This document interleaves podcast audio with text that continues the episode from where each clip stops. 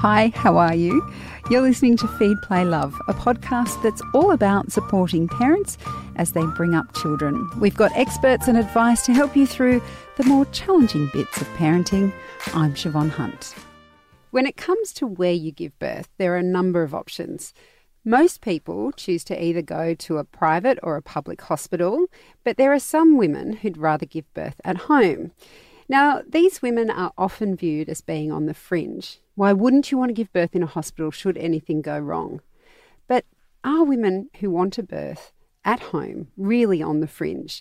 Hannah Dahlen is a professor at the School of Nursing and Midwifery at Western Sydney University. Hi, Hannah, how are you? Hi.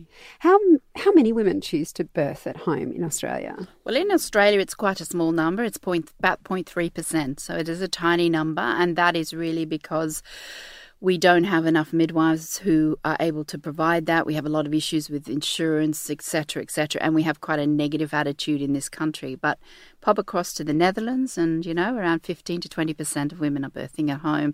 New Zealand, it's five percent. UK's got places with with 10 percent. So we're quite unusual in the world. Why do women choose in Australia, where it's not common? Why did women choose to birth at home? So we've done a lot of research into this. This is an area that I'm really fascinated. In fact, the very first research study I ever did was looking at the birth experiences of women who birthed at home and hospital to find out, you know, why. And I actually think I was researching a choice for myself because I hadn't had children then, and it did end up making me go down the line of, of choosing a, a home birth. Women choose home birth for a couple of reasons. One is and probably now sadly becoming the most common reason they've had a traumatic first birth. They felt not listened to, not respected, they had intervention they didn't want or need, and so they're choosing another option to not repeat the trauma.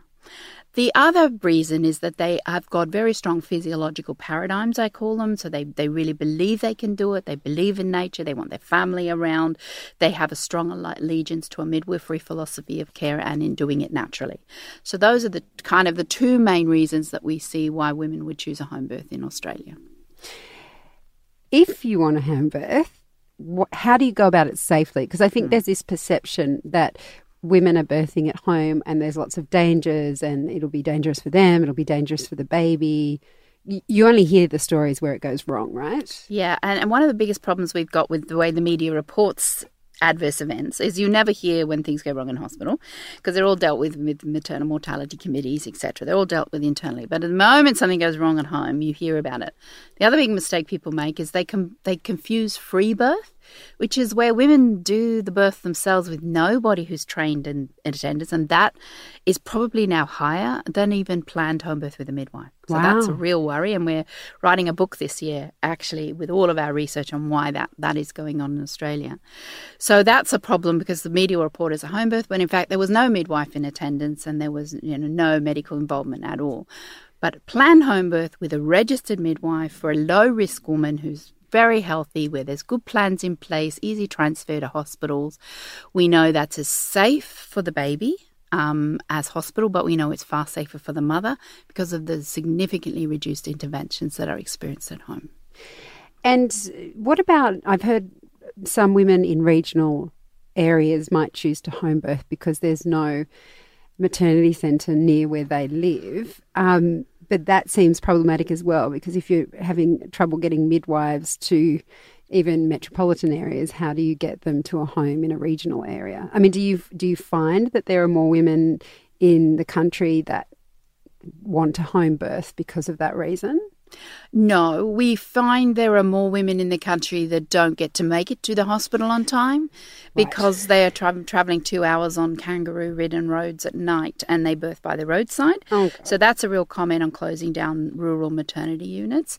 We also found find that there are some women who choose to free birth, and then there's the Aboriginal population who we have unfortunately have not treated well, have not provided culturally sensitive care, and that population is increasingly avoiding our care.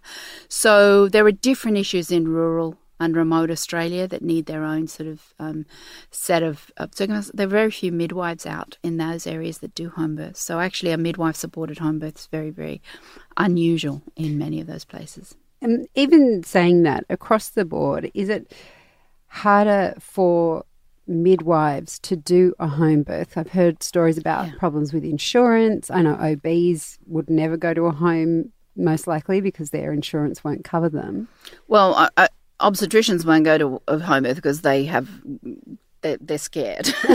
let's let's be really honest about that. So no, there are no obstetricians. Maybe one or two that occasionally do a home birth, but it's very very much a, a midwifery domain. But you're absolutely right. So what we got a situation of in Australia is there is no insurance for midwives who do home births, and that's not because it's such a dangerous thing. It's because nobody's gathered the data to be able to produce a product to insure. So, as a result, the government has given a series of exemptions to the requirement of health professionals to have insurance. And midwives birthing, catching babies at home are one of those that group. However, that that exemption expires on at the end of December this year. And so there is a massive push on, you'll start to see media around it too, where if we don't find a product that can insure midwives to provide home birth care, it could be essentially illegal in this country for a midwife to attend your birth.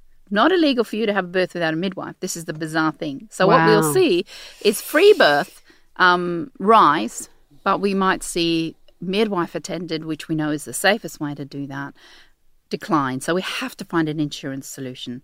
Um, and there's a lot going on now looking at insurance. It's also midwives who are private have got um, access to Medicare rebates for women. Um, and the government's decided we're not going to give anything for home in order to try and discourage it.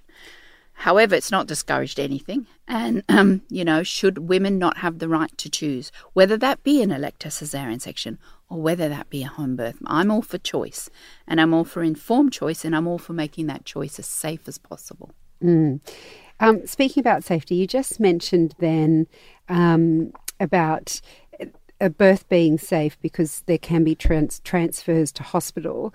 Um, so if something goes wrong in a home birth, does the I guess the midwife has the same access we do to ambulance? Mm. Is, is that what happens? They call exactly. an ambulance and exactly. Mm-hmm. So we call we call an ambulance, and usually two will come. If they know it's a home birth, they'll come because then sometimes there's one for the mum and one for the baby. So they're there, and they are very fast responders. The majority of transfers, how may I just point this out? The majority of transfers are not red light ambulances. They are things are not progressing. We get in the car and we toddle off to hospital, and we get a bit of help from hospital, and everything turns out great, and then we go home. So the actual and the midwife stays with the, the midwife the stays with the woman the whole way right through. Now, in a couple of places around Australia, the midwives have visiting rights into the hospital and can go in and act as a midwife where they don't have visiting rights like permission to work in that hospital as a as a midwife then they accompany the woman and act as a support person but the midwives do not abandon the women um, when they're transferred from home to hospital is there any special preparation you need to make in the home if you've decided to birth there? So the most common things we do, we, we have a list which we give women of all the things they need, you know, like bucket and nappies and and then we supply them with a pool and then a pool and a liner. And we supply that around 36 weeks. We, we, we leave some drugs in the fridge that are for stopping bleeding if we need those. Um, and then we usually bring all of our equipment with us. So really it's about, you know, drinks and food and, and um, you know, if you want massage oils or wheat packs, it's all that sort of thing that is needed. We bring all the equipment with us that is needed for the birth. We bring oxygen for resuscitation. We bring, you know, all of the instruments you might need for, for, for a birth. We bring all the registration papers. So it's all kind of in our in our many bags that we lug along. Right. So, what is the first port of call for a woman who's listening, thinking, "Hmm, this sounds interesting. I'd like to do more research." Where should they go?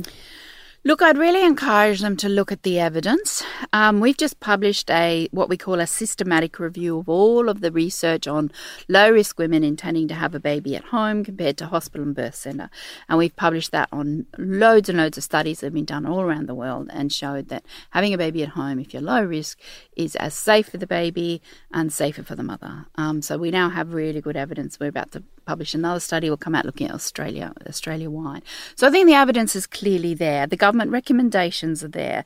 There are publicly funded home birth programs, so that's something that's really important. There are about 14 around the country attached to a hospital. Now, in that case, if you have that access, and you live near a hospital that happens to have that, it's great because you have no cost to yourself.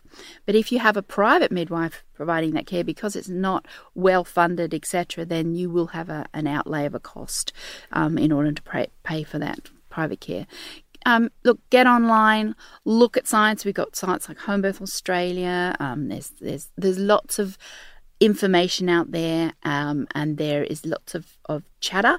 But I'd also recommend you go to the scientific evidence and just have a little look. Just Google safety of home birth, and, if they want to, and if they want to follow through, first up, ask your local hospital if they have that Yes. public program.